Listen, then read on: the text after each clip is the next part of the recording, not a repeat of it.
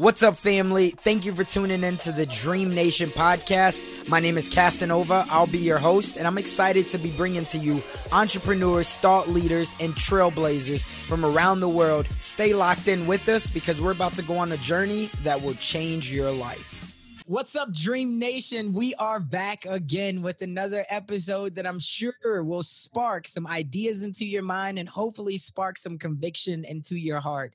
Today on the show, we have the wonderful, the amazing artist, Mr. Jeff Goins. Jeff, want to go ahead and say what's up to Dream Nation?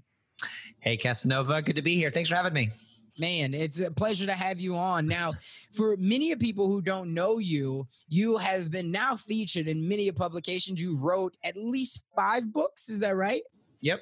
Five books. Wow. So I always like to make sure that I could give the proper introduction so everybody knows who exactly that they're listening to and getting inspired by. And I always like to think of us as entrepreneurs and also artists as superheroes. And the reason why is because we're constantly putting on a cape and we're trying to solve problems in the world, whether that be our own or other people. So before you became a best selling author, before you became a world renowned speaker, let's take it back to when you were just a young boy and tell me who is Jeff Goins? I thought you were going to ask me what my favorite su- superhero was. So I was bracing for that. Answer Spider Man. Yeah, you know, I'm somebody who's always made things, although I never would have thought of myself as an artist or even as a as a writer. I was talking to my kid who's eight now the other day, and I said, but he, this was maybe a couple years ago, he was six. I said to him something. I said, You're so creative because he's always drawing something. He makes his own comic books and sells them. He's a bit of an entrepreneur too. And yeah. I said, You're so creative. He was six. He goes, What does that mean? I said, you know, like you just like make things and and draw pictures and make up songs and create things. And he's like, Oh, I thought everybody did that. And I can relate to that so much because, you know, what it was Picasso said, we're all born artists.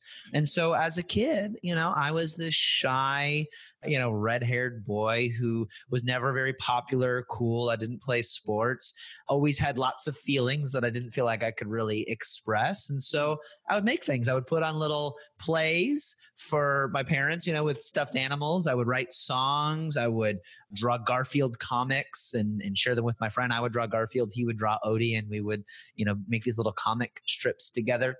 And I think my whole life, this is true today, I've always wanted to make things and then share them with people. And the way that that's taken shape through the work that I've done, whether that was as a marketing director at a nonprofit, as a professional musician, as an actor, uh, or as an author today, or even an online entrepreneur, those are all just kind of variations of the same kind of work, which is I use my creativity to make things and then share them in a way that hopefully uh, transforms other people when was the moment that you knew because we all have this passion that we want to be able to make this world a better place right? Whether it's online or offline.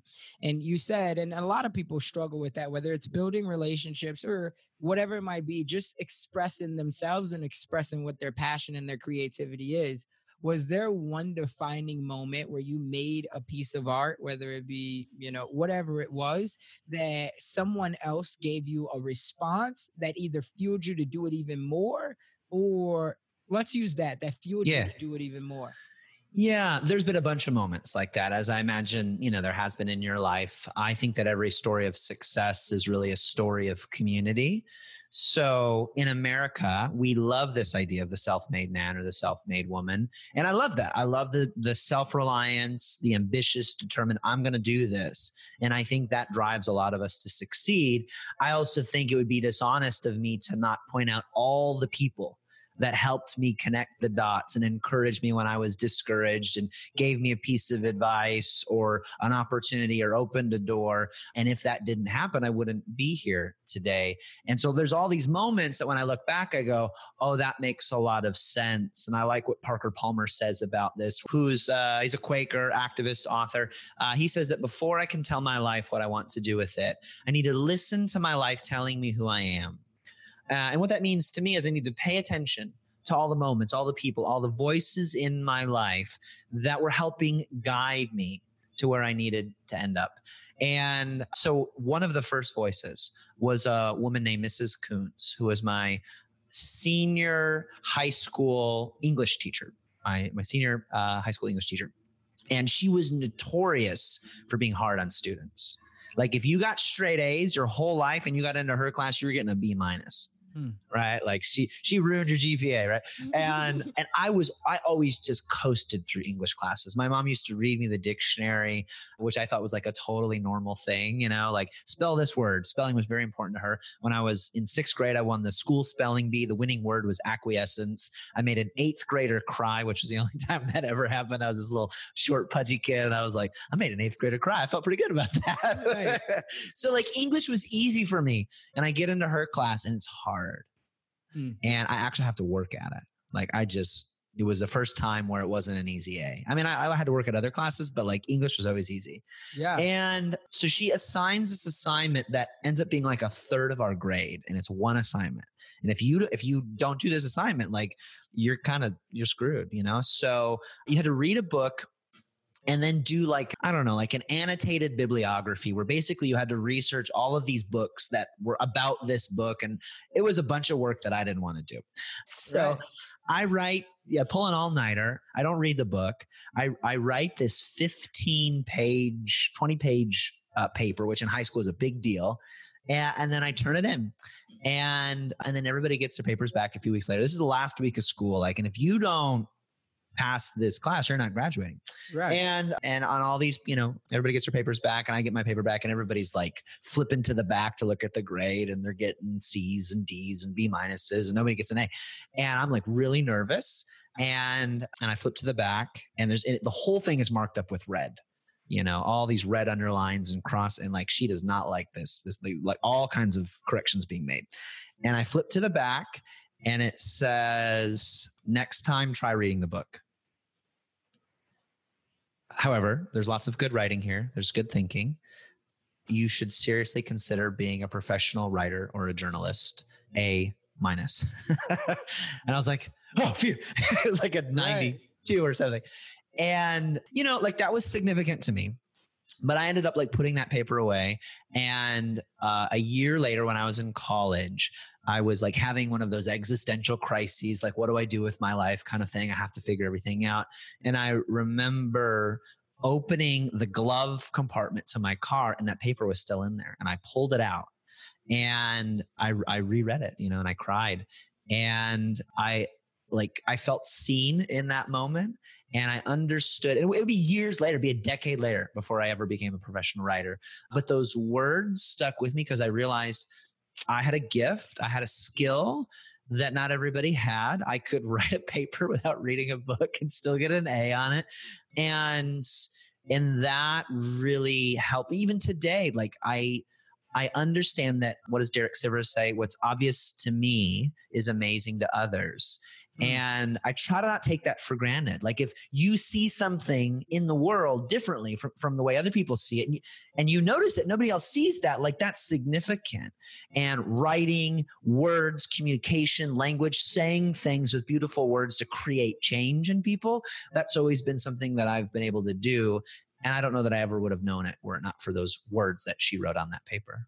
Wow. And that's man, there's so much to unpack there. And and the first thing is, you know, when we talk about someone searching for their gift, right? And it's what comes easy for you. This is something that I always say, what comes easy for you and harder for others. And that's the same thing that you just said, which I think yep. is very significant. Yes. The, the thing that struck me out is I saw a video that you did, and this was maybe about two or three years ago. Oh wow. And basically you were saying that, you know, you were at a seminar and someone had asked, like, how many people here have a dream or know their dream? And to not butcher it, want to go ahead and, and tell this story again.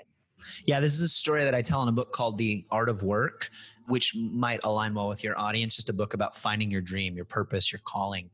And so, so that happens with my English teacher. This is my story, right? That happens with my English teacher. I go to college. I major in Spanish, not English. I still didn't get the message. You know, a dream, I think sometimes is something that you run away from long enough that you get so tired it catches up to you and kind of tackles you to the ground and you go, okay, fine, I'll do this. This will be right. my life's work.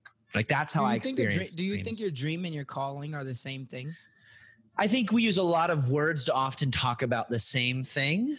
And so I'm not so concerned with whether you use the term dream, passion, life's work, calling. What I think is true is most human beings that I talk to feel like they're here to do something. And I believe that you will spend your life unraveling that and making meaning and understanding it. And it's it's not a job. It's not uh, a role. It's not just to exist or survive. We're all here to do something something significant. Uh, so whatever word you want to use is fine. And and i think you know a dream is slightly different from a calling from a purpose. But at the end of the day like when i say those words and something kind of wells up in you like listen to that. Good things come from that place where you go yes I got to do something that makes a difference, that serves the world, that lights me up, that brings joy and and meaning and life to other people. And I'm and I'm spending my whole life trying to figure out what that is by listening and paying attention to the things that happen in my life. So I go to college. I major in Spanish. I graduate college. I end up joining a band. So I have all these like weird random things, right? I tour the country uh, with a rock band for a year. Spend a month in Taiwan. We were huge in Taiwan. That was a whole other fun experience. And I always thought I wanted to play professional music. And I do this for a year, and I realize you know that's not that's not really the thing. Uh, i end up moving to nash i quit the band i moved to nashville which is the opposite order that those things tend to happen in. I get a job working at a nonprofit i become the marketing director there working with an international relief and development organization a missions organization. And and then while i'm there i am learning about writing online marketing etc and i do this job for about five or six years and I start to feel an itch, an internal itch that I can't quite scratch. Hmm. There's a sense of like, there's more. I have a good job, I'm doing something meaningful, and there's more. And I feel guilty about it. So I start reading books. I start searching for you know, the way to scratch this itch. And I go to a seminar, I go to a workshop about finding your dream. And it's like literally a weekend conference with a couple hundred people here in Nashville about like how to chase your dream, how to take your big idea and turn it into a business. And I'm really nervous because I have a job. My boss has paid for me to go to this sort of as research, but I kind of also am using it for myself.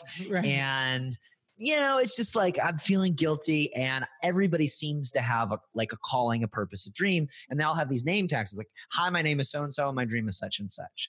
And I didn't have a dream, and so I like made something up, like I'm a storytelling Sherpa. Like I was just like wanted to say something so vague that like people wouldn't know how, like they wouldn't ask me any questions about it. And there was a point in the seminar right at the beginning where they said, "Hey, who here doesn't know what their dream is? Raise your hand." And I was very nervous to do this because I felt like the black sheep. And then I started seeing hands pop up in the crowd. And about 60% of the people in the room, they raised their hand saying they didn't have a dream. And so I kind of hesitantly raised my hand. I was like, oh, you know, I'm not alone. And then he said, great, now put your hands down. You're all lying. You're lying. I was like, oh. He said, you do know what your dream is. You're just afraid to admit it. And I want you to write down whatever the first word that comes to mind is right now. Write down your dream. Whatever comes to mind, don't judge it, don't think about it, don't censor it, just write it down. And I immediately wrote down writer. And I began sharing that with other people because it felt like, wow, I know what my dream is. And I shared right. with my friends, and and they're all like, Are you kidding me? We've been telling you that for years, you know, and you had to go to a seminar to, you know, learn this and and i realized wow sometimes people in your community sometimes people who love you know things about you really before not before you know them but before you're willing to admit them to yourself. Mm-hmm. And that was the first time i realized oh i really want to be a writer and i've wanted to do this for a long long time Wow. And I love that story when I heard it because it did make me think about today and and where we are in the world right now. There's a lot of people that almost have a little bit more freedom to go after whatever said dream is. Yeah. But I guess I'll ask it to you. Do you feel like that there's still 60% of the world out there that know what their dream is, but they're afraid to really go after it? I don't know how we would measure that. I think a better way to think about that is there was a Gallup poll several years ago where they surveyed the world's workers. And I mean, it was a very extensive survey that happened over the course of several years. And they basically people up into different several groups of people, and it was actively engaged in their work, engaged, disengaged, or actively disengaged. And they weren't talking about happiness. They're talking about flow, focus, engagement. And, you know, we work for ourselves, right? So we understand what it's like to be motivated to get it done. And there are days where it's like, I'm gonna, I'll go for a walk. I'm gonna right. get. I'm gonna talk. I'm gonna call some old friends. I don't know if you do this, guys. I do this. I'm like, today I wasn't super engaged in the work. No, we all have those days. But for the most part, like I'm pretty engaged in what I do because I I'm my own boss, and I like on the days when I'm not, I'm like, man, you were a bad boss to yourself today. You got to give yourself more work to do. But here's what they found in this study was that when you combined the disengaged means just punching a clock, you know, working in a cubicle, working for the weekend kind of thing. Actively disengaged means like you're throwing wrenches in the system. You're not, you're just not there and you're on your way to getting fired or quit or whatever. Right. And they found that those two groups of people, in disengaged and actively disengaged, made up 87% of the people that took the survey. 87% of the world's workers, based on this study, are either disengaged or actively disengaged with their work. Not almost nine out of 10 people. Have you ever gone to a, you know, a retail establishment and you go, Hey, how's your day going? Mm-hmm. And, and they go, pretty bad. You know, my boss did this and did. I'm like, whoa, I don't, I don't want honesty. Tell me good. no, this is sure. depressing me. You know, I thought I wanted the truth. And it's like, oh, I don't want to be in a world. I don't want to live in a world like that. I'm not even so, I would love for everybody to be ha- happy with their jobs. But can we just start with like engaged? Like you wake up in the morning and you go, I'm engaged in the work that I'm doing. The person fixing my car, giving me my, you know, checking out my groceries, growing my food, whatever it is, like the things that I rely on other people to do, like that's their job. I would love for them to be like at just a baseline engaged. And that's not the baseline for most people. Right. Disengaged is the baseline for most people. So, do most people have a dream? Maybe. But it does seem clear that most people are dissatisfied with where they are vocationally in the world, in their life right now. And I have a friend, a guy named Ben Arment, who says that a dream begins with frustration. Hmm. And I think that's that's interesting. I think there's some truth to that. That before you know what you want to do, there's a sense that what you're doing right now is not enough. That there's more. There's angst. Right. There's got to be more. I love that because that's like every story. I love stories. That's every hero's journey. Luke Skywalker is going, there's got to be more, right. right? You know, some, you know, rags to riches story, some kid growing up in the slums or the projects going, not this. There's got to be more for my life than this. Right. Right. And so it's okay to begin a dream with going, I want more and I don't know what it is, but it's not this. And I do think most people feel that. How do people change their baseline? like what does that look because you said it's disengaged right but mm. the baseline should be engaged so for someone right now that is disengaged and they're listening at this and they are going to a retailer big box retailer and they're back at work and yeah. now you know they didn't figure out their plan over these yeah. last eight weeks while we've been in a pandemic and everything has been shut down yep. or depending on when they're listening at this how do they change that baseline I have a friend who says that the story of your life, the story of your life is not your life. It's just a story. So, for example, Casanova, can you tell me a story? You just told me a story before we started rolling. Can you tell me a story about your life where I go, your life is a tragedy? You have to tell me your story only using things that would make it a tragedy, a sad story. Can you do that? Yeah. Yeah. And I go, Your life is a triumph, right? Your life is a heroic story. Can you tell me all the events in your life that make your story a heroic story? Yeah. So when we look at our own lives, the question is, what story do you want to tell?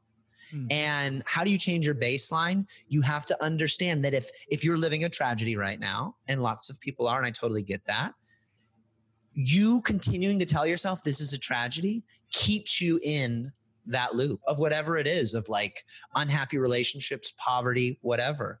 And, and so you have to just begin by understanding like, I'm reliving the same story. And if at any moment I could believe in something better than my current circumstance, I could change. Now, how do we do that? One, we just have to acknowledge that we're telling ourselves a story and it doesn't work to simply change, right? Like if we could just tell everybody's living in poverty right now, just stop telling yourself, you know, I'm going to be poor for the rest of my life, right? Like that doesn't really work. That's hard, but they don't believe it. So what you have to do is you have to begin to see another reality as possible. You have to be inspired by someone who looks like you, acts like you, comes from a similar background, or somebody who you can sort of see yourself in. You can see your story in their story. That gives you hope, right? Right. That gives you hope. You go, oh, he did it. I think I am maybe a little bit smarter than this guy, or like she did it. Like she could do it, I can do it. Right. And so we have more control over that than we realize. Uh, this is called positive confirmation bias, right? Like you and I both know people who say stuck in the same patterns, and we like I do this too. Say, you know, whether it's like health, money, opportunity, relationships, whatever. Like I can't get a date. She, you know, can't get somebody to like me. I can't make more than this much money, whatever. I can only, I can't lose this weight, whatever it is. And, and we often find information that confirms the thing that we already want to be true. Hmm. Right. So that's how you right. stay stuck in this pattern. You know, you go, I work with a lot of creative people and they go, you know, I'm always going to be a starving artist. You can't make money doing that. I said, really? You can't make money doing that? Do you want me to live? It doesn't matter what it is. I can fashion, photography, writing, music, acting. You don't have to be Taylor Swift anymore to make a living as a musician. I live in a city full of these people. But half of the musicians in Nashville go, I'm just going to be a starving artist. And they are, right? Whatever story you tell about your life ends up becoming true. Uh, and then there's plenty of people that, are, that I call thriving artists that are making a living off of their art because they saw somebody else do something that they now saw was possible for themselves and they got hope they were inspired and then they started searching for more stories like that. And as you do that you kind of like build up a body of evidence where you go i can do this. That's right. what i did with writing where i was like oh you don't have to, you can do this for a living. I kept meeting people uh, that weren't that weren't like stephen king you know meeting everyday people people that i could relate to that we're doing it. And so, how you begin to change sort of your base state is one, you have to realize that where you are right now as a result of a story. And it was probably a story that your parents told you and their parents told them, uh, and you now tell yourself. And in order to break out of this story, you've got to tell yourself a new story. And in order to do that, you have to surround yourself with other stories. You have to listen to podcasts like this. You have to see that something's possible. And it's okay to sort of put blinders on and consume a lot of positivity, especially right now when you're so used to talking yourself out of succeeding. Spend that energy talking yourself into it. It's possible.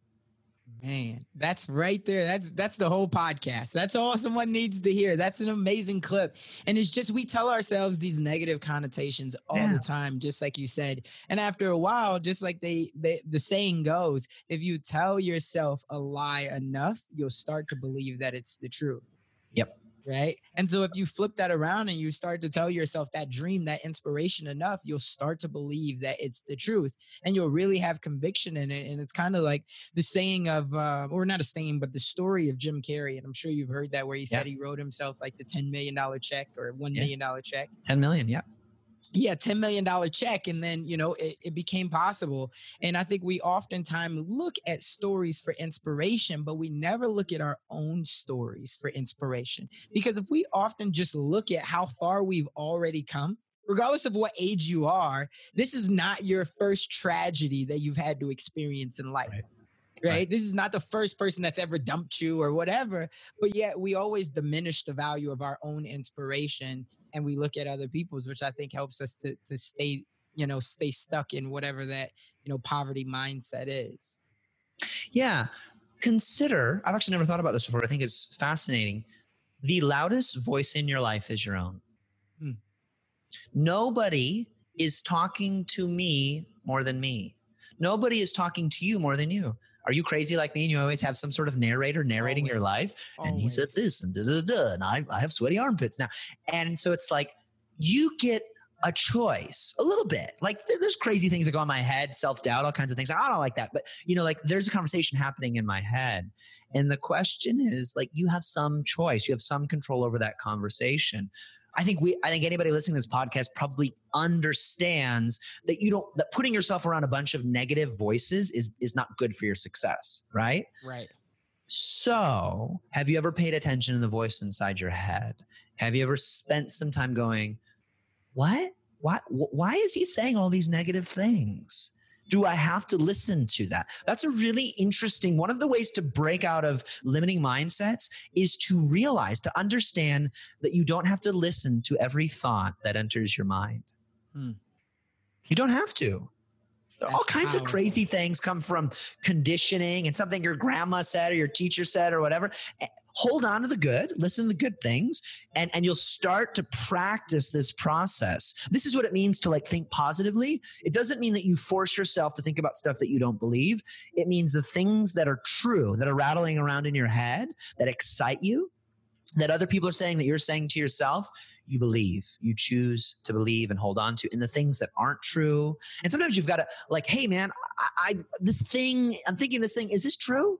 I remember saying this to a friend one time. I said, I'm afraid that I'm bad at relationships. Hmm. You know, I'm afraid that I, I'm afraid I'm going to hurt people. He said, Do you? I go, Do I what? He goes, Do you hurt people? Are you bad at relationships? I said, I don't think so, but I'm afraid of it. He goes, Do you do it? Is that true of you? I said, No. He said, Then don't do it. Don't hurt people. Don't be bad at relationships. And he was like calling me out. He's like, You know, don't right. be a victim. Like, this is your life. Is that true of you? No. Then don't believe it.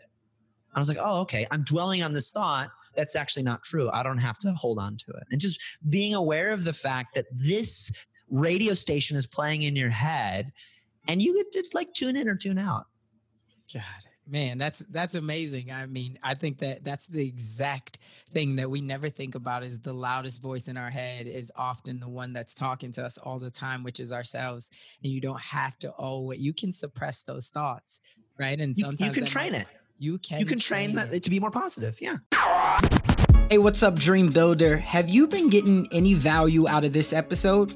Would you like to get more exclusive content just like this delivered right to your inbox? If so, head on over to dreamnationpodcast.com and you can sign up for the email list, and that will give you access to exclusive content and more interviews just like this that's going to be delivered only to our tribe. So head on over dreamnationpodcast.com. Let's get back to it.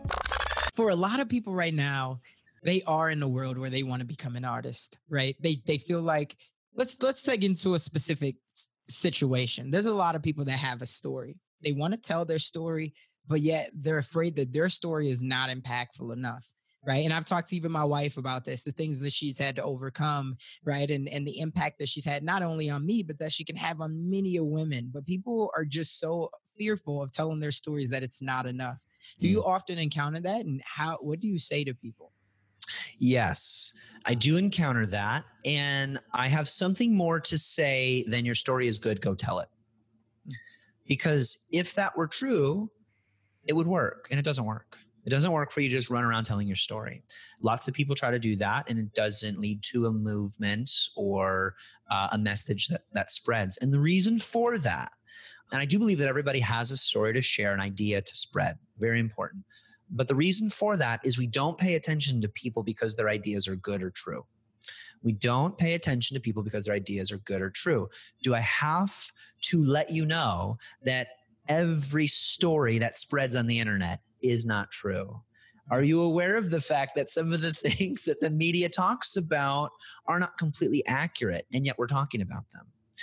So, what does it take to spread a story? we don't pay attention to ideas because they're true or even because they're good. We pay attention to ideas because they're interesting. Hmm. Now, what it means to have an interesting idea is an idea that attacks whatever people take for granted. And that means it has to be surprising and has to be counterintuitive. Do you have so an example? Lots of examples. So uh, there's a researcher, by, by, researcher by the name of Murray S. Davis who wrote a paper in 1971 about sociology. It was called That's Interesting. And in that paper, he identifies 12 different phenomena about what it takes to have an interesting idea, right? And an interesting idea is anything where you think it's one way and it's actually another way.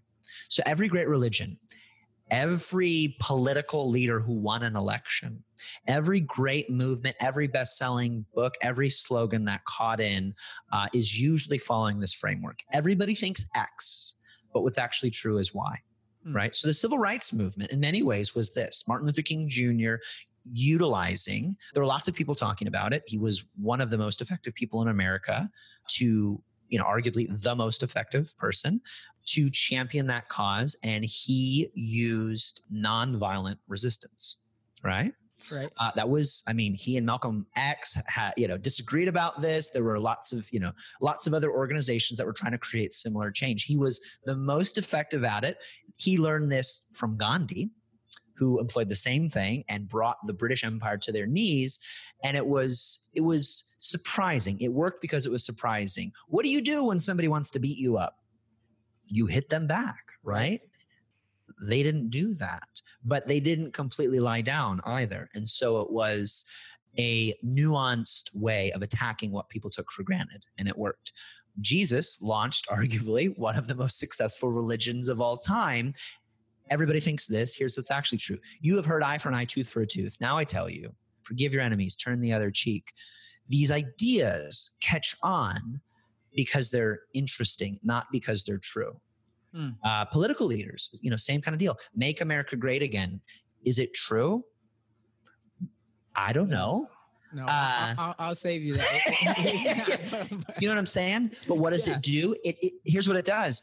It says there was a time when things were better, and we'll bring that time back old is new. And you see this all the time. Uh, stoicism is that. There's a hmm. big movement towards stoicism today. My friend Ryan Holiday is championing yes. it. Why do we automatically believe that a 2,000 year old philosophy has any bearing on our life today? It doesn't actually make sense when you break it down, but human beings naturally believe that something that's very old has authority. Hmm when when archaeologists discovered the Dead Sea Scrolls in the Christian community, everybody thought that was great because now we have these old documents that prove these things are true. Well, it's just they're just old, right? It doesn't mean it's not true, and it doesn't mean it is true. But when old is new, new is old, good is bad, bad is good. Ketogenic diet, great example. You can show me all the science about keto, right? And I go, oh, that makes sense why that diet works and it caught on.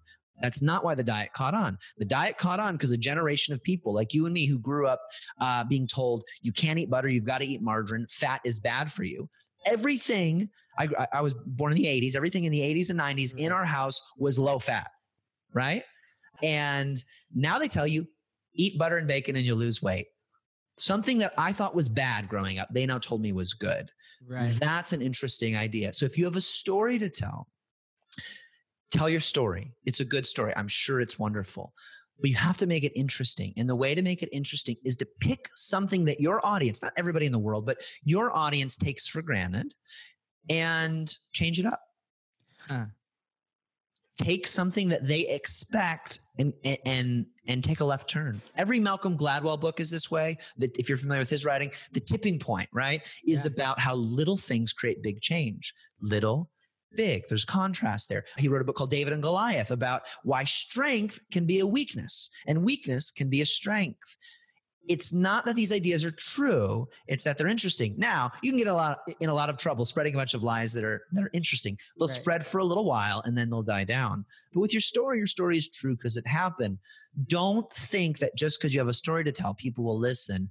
There has to be something surprising about it. And I eh, don't make it up, but search for the thing where people think, well, you know, I, you know, most people think this about, you know, about about me and my story or somebody like me. And so i've got to do uh, man woman uh, person of color like what is something that my audience would assume is true about me?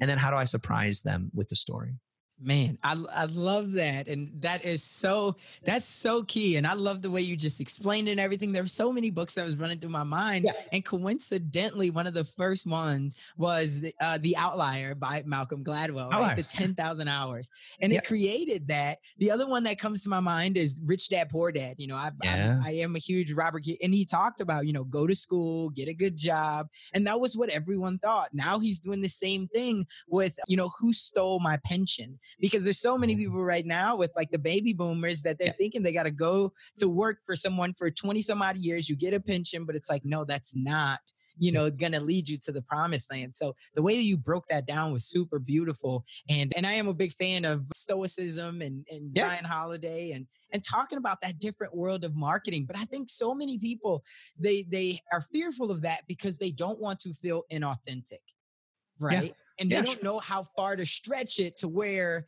you where you said like are you embellishing or are you completely creating a, a, a facade yeah well understand that stories are the way that we make meaning out of experiences hmm.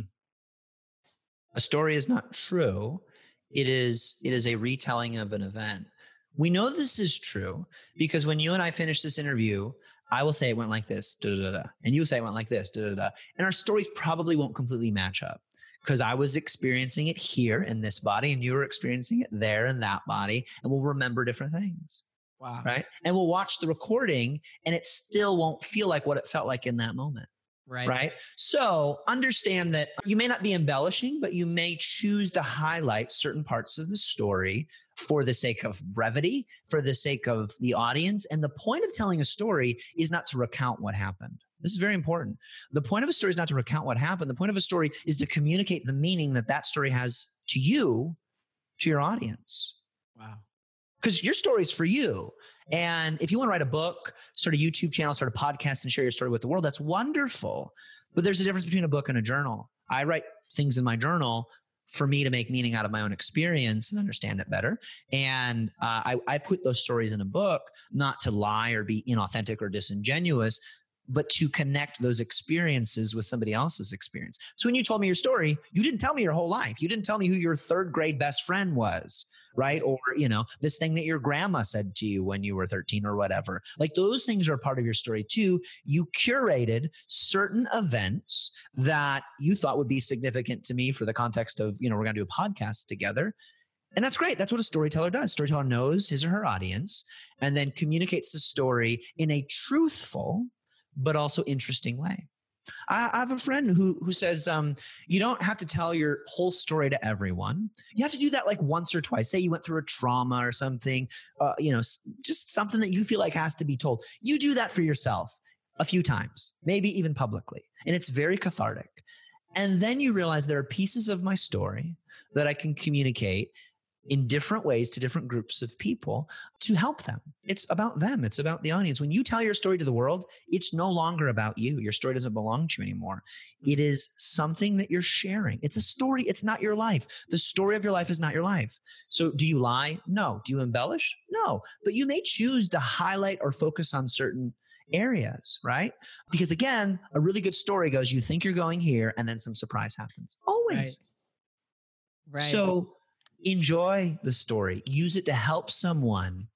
Use it to help them make meaning out of their own experience. The goal of telling your story to the world is so that somebody can see their story in your story and they make some sort of meaning out of it that transforms their life. That would be wonderful. So you can do that in an honest, genuine way while also utilizing storytelling elements like using like setting somebody up thinking you're going to go one way and then going another way. You did that just you, you did it intuitively telling me you know this your story. Really really powerful. And you can, can continue to implement these tools where you set it up and then surprise people where it stays with them and now you've got an opportunity to change a life Man, that, that's so great. And and why I'm smiling so much and how much context that it has is I had just started in the last week reading uh, by Michael Hauge and I can't remember the other guy, but it's a Hero's Two Journeys.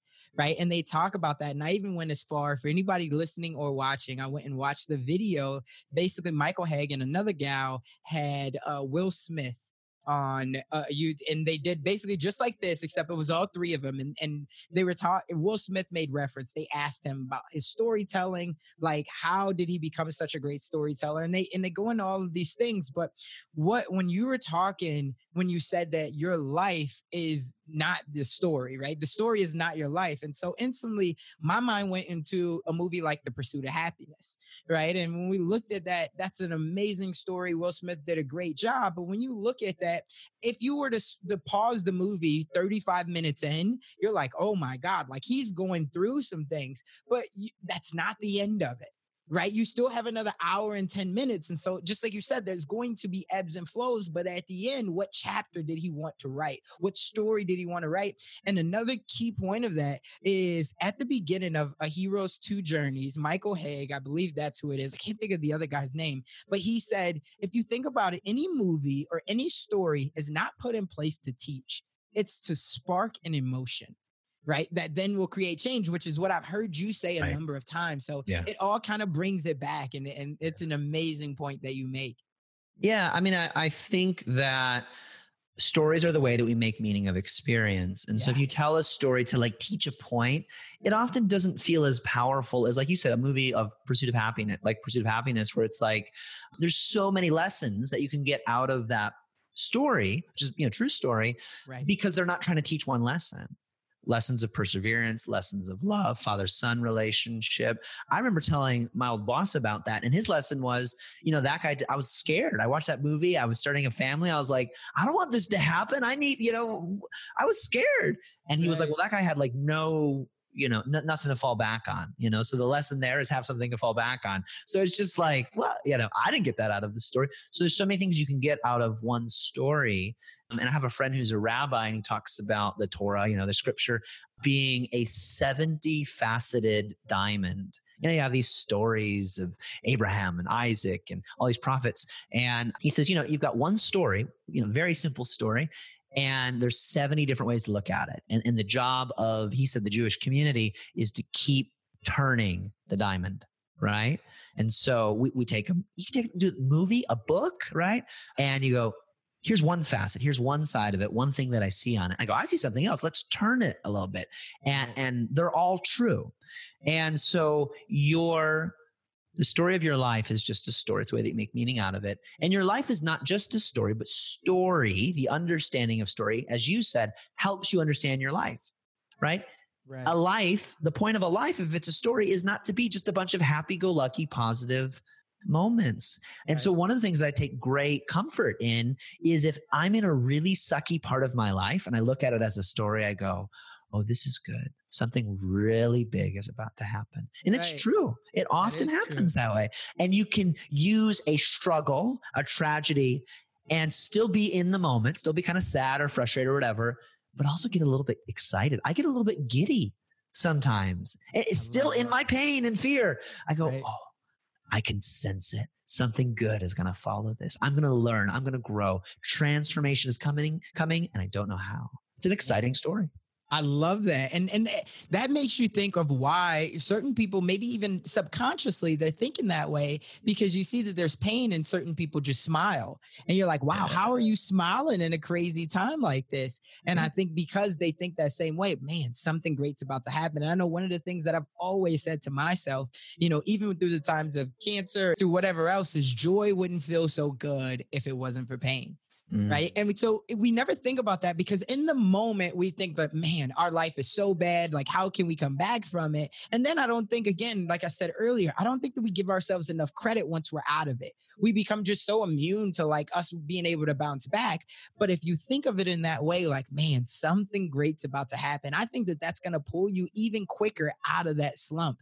And I think that's an amazing way to think about it. And I know from here on out for the rest of my life, I would definitely always think of that. So thank you uh, for me at least, but I'm sure there's so many other people that are going to get value out of this. That's that's an amazing point. You've talked about Malcolm Gladwell. You've talked about Ryan Holiday. You've talked about some great, great people. Is there one person that you turn to for inspiration or insight just to try to level up your mindset? One person that comes to mind, I'll tell you who you remind me of, but after you say it. Oh, okay. oh boy. You know, I, I, don't know if this feels like a throw answer. It's legitimately true in the season of life that I'm in right now, which is that I mentioned my son, Aiden. He's eight years old. I've got a son and a daughter, eight and four. But like a few years ago, I started calling Aiden my guru because mm-hmm. I would ask him questions like completely innocently and seriously. Like, do you believe in God? You know, or like, is there something wrong with you? like existential philosophical questions. And I, as his father, was not trying to teach him something. I was trying to learn from him. And one of the most remarkable conversations we ever had was when I asked him if there was something wrong with him. I grew up with a lot of trauma, abuse, shame, just stuff, you know? And and then I made it my mission to succeed because I thought that was going to fix everything. And I realized even in my success, I was still carrying around this image of myself as somebody who was broken. And and that I was gonna have to work if I if I was gonna be okay inside I was okay on the outside you know I was making money and people thought I was cool on the inside. I still felt broken. I still felt alone and like something was wrong with me. And so I was just curious you know here's my at the time my six year old son. This is you know sort of the identity formation age for kids. So they start to form their personality and you can still kind of change and grow from there but a lot of things get set at that age and I always had this toxic shame growing up. I just felt mm. bad. I felt like a bad kid.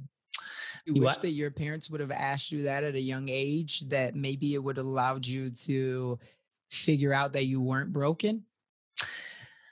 I wish my parents would have provided uh, an environment where I didn't have to assume that was true.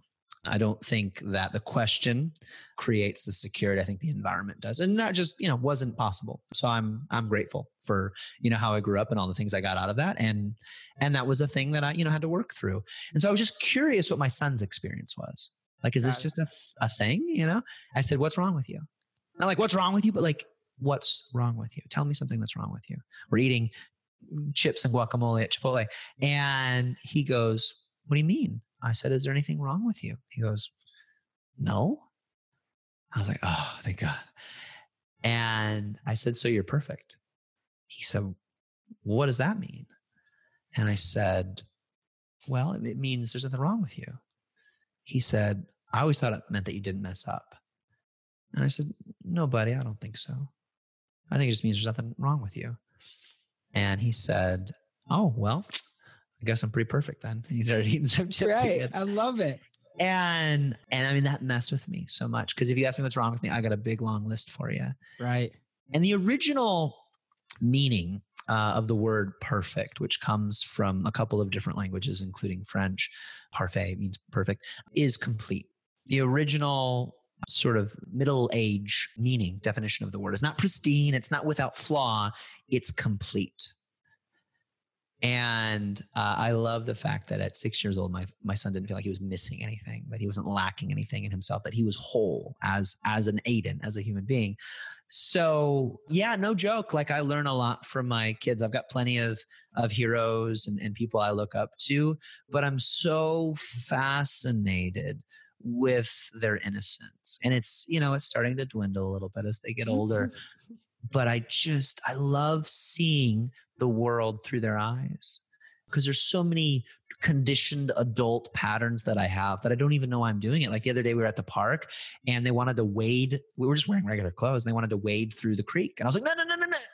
Okay, yeah. Well, why not? Let's get wet and muddy. Let's do it. And we did it. It was amazing. And I'm like, I'm learning so much through their innocence that I'm reconnecting with uh, that I love.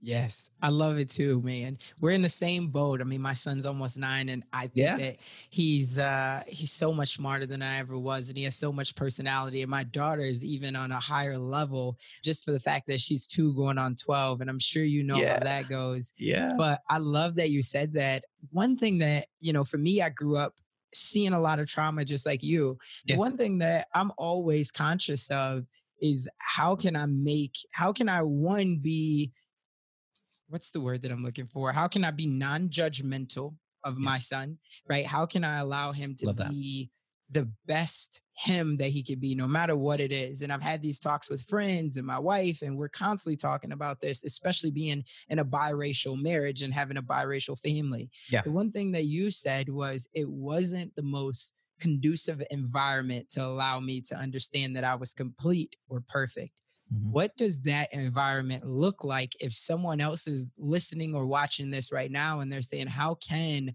I create that environment for my child? Yeah, I mean, lots of the environment that's not going to be good for your kids. And this is true. I mean, I'm not a psychologist, but I understand that when something is wrong in the environment, if it's an environment of chaos, kids are natural narcissists. And I mean that in a, a positive way, meaning they tend to think whatever whatever's going on in the world is because of them. Things are bad, I'm bad. Things are good, I'm good. So it doesn't matter so much what you say to your kids, I have found, as much as it matters the environment that you create. Can we create an environment of peace, of respect, not perfection, and uh, you know, stability where they understand kind of what the day is going to look like. My environment growing up was very chaotic. You never knew what was going to happen. The cops might come, somebody might leave, something might break. It was just there was some chaos. So now, and, and, I'm working through that, but the way that I've gone through the world is very nervously, very anxiously. And so I don't know what your experience, Casanova, has been, but it's like, I just got to do something. I got to do something. I got to clean something. I got to achieve something. I got to, I got to, I got to eat something. I got to drink something. I got to do something. Calm, chill. No, I don't know how to do that. So I put a lot of that energy into achievement, which allowed me to succeed. And the world said, mm. Hey, good job. Good job for being anxious. And I'm like, okay, all right, I got to do more things. Got to level right. up, make more money.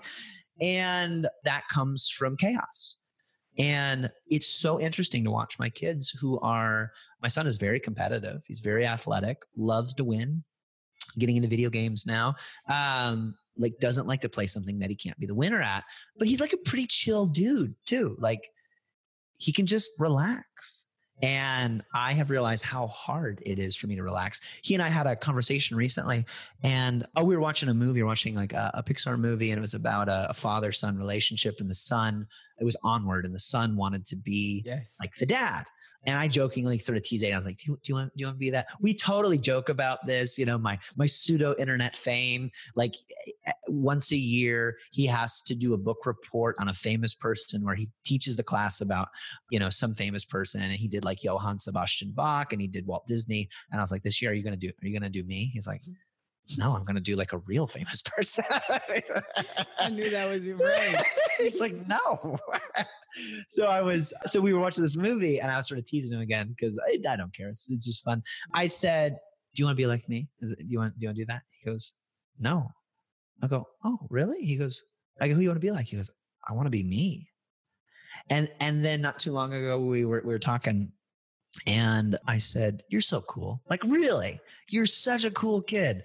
I, I want to be like you, man. He goes, Daddy, don't don't do that. Be yourself. Mm. It's just like totally earnest, very sincere. And it's like that, so, you know, how do you do that? You know, I, I don't know. I think you and I both would agree, like, there comes a point where you're like, I didn't do that like that kid is special and it's amazing and i just don't want to screw it up.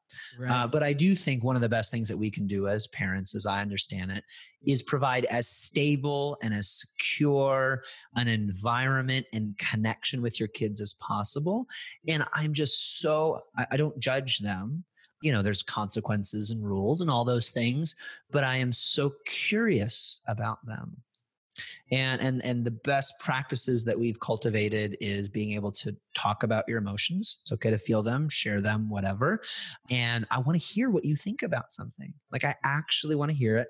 And i may I may try to shape that a little bit, but for the most part, I'm very open to letting my kids think and believe and do the things that they want to do and just encourage what seems to me to be natural gifts and proclivities and like, you know, the main rule is don't hurt anybody, right? If you hurt right. somebody, I've got to remove you from the situation. But there's plenty of things that I let the kids work out between themselves because I, I trust them. Right. Uh, and and my job as a parent is not to just kind of hover in there and make sure they make all the right choices because that is is often very dangerous, but rather to create an environment of stability, love, support. You know what's going to happen. There's some sense of structure without it being too structured. Those things were not necessarily things that I had that create a lot of anxiety in me. And everybody's different. Everybody adapts differently to their, their environments. And, and those are things that in some ways we sort of accidentally created. I wasn't like super intentional. It was just like, we love these kids we want them to do well in life right. and a lot of good things just come out from a sense of I'm loved and and you know all is right. I'm loved, I'm safe and all all is right in the world. Man, I love it. I love it, man. This has been a phenomenal episode, and I can't say thank you enough. There's somebody out there that is just as inspired as I am, and you know they love your path. They love how you've you know really honed in on who you are, your creativity, and and really just your knowledge. And they want to blaze a path for themselves, just like you. But they have that little voice in their head, the little voice that we all know that says you're not strong enough, you're not smart enough maybe you just don't have enough resources to do what Jeff has done. What's mm-hmm. the one thing that you say to that person to get them to just take action? Mm.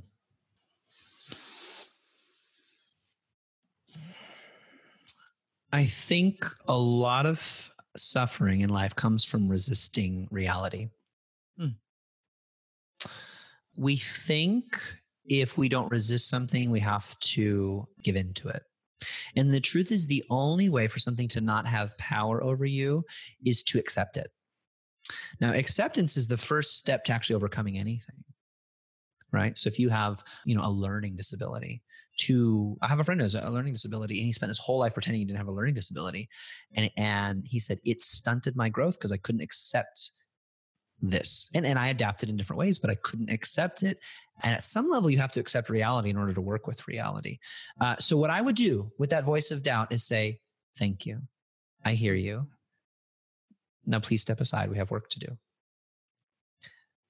You can listen and not have to pay attention you, you are the one, not the voice. You are not the voice. You are the one who gets to decide if we keep watching this movie, if we keep listening to this radio station that says you're a loser or not. And you don't have to know. You don't have to fight it. You don't have to know what's on the other side of that. You can simply go, thanks, fear, self doubt, uh, anger, whatever voice is coming up. Thank you. I hear you. Now, please move aside. We have work to do. There's something that I, the one in charge, there's something I want to do, and we don't need your help. There you have it. I love it, man. For anybody who wants to stay connected with you, we will have many links in the show notes, but where can they find you at? You go to my website, follow all my stuff. I have a podcast, blog, weekly newsletter, goinswriter.com, G O I N S writer.com. And I love connecting with people on Instagram. It's the place where I'm most active. If you send me a DM, I'll read it and respond. And that's just at Jeff Goins, J E F F G O I N S. Got it. All right, my man. Well, we look forward to having you on the show again. And remember, Dream Nation, and the dream we trust, but we must take action. Otherwise, it will only merely be a fantasy. We'll see you on the next one. That's all we got for this episode. Thank you for sticking around. That truly means a lot to me. And hopefully, that means that we delivered massive value on this one. If you haven't already, the way that you could say thank you to myself and the team is just by heading over to iTunes and leaving a review and a rating. That's what iTunes loves to see. That's how we get out there even more. And I would definitely, definitely be grateful for it. I know the team would as well. Do me a favor and head on over to dreamnationpodcast.com that's where you're going to be able to find all of the resources that we talked about in today's episode, as well as more exclusive content. And you'll also be able to sign up to our email list where we have more exclusive content. And we always love to hear the feedback from you all because you're our tribe. So remember, in the dream we trust, we'll see you on the flip side. Everybody in your crew identifies as either Big Mac Burger, McNuggets, or McCrispy Sandwich. But you're the filet fish Sandwich all day. That crispy fish, that savory tartar sauce, that melty cheese, that pillowy bun. Yeah, you get it. Every time. And if you love the filet of fish, right now you can catch two of the classics you love for just $6. Limited time only. Price and participation may vary. Cannot be combined with any other offer. Single item at regular price. Ba da ba ba ba.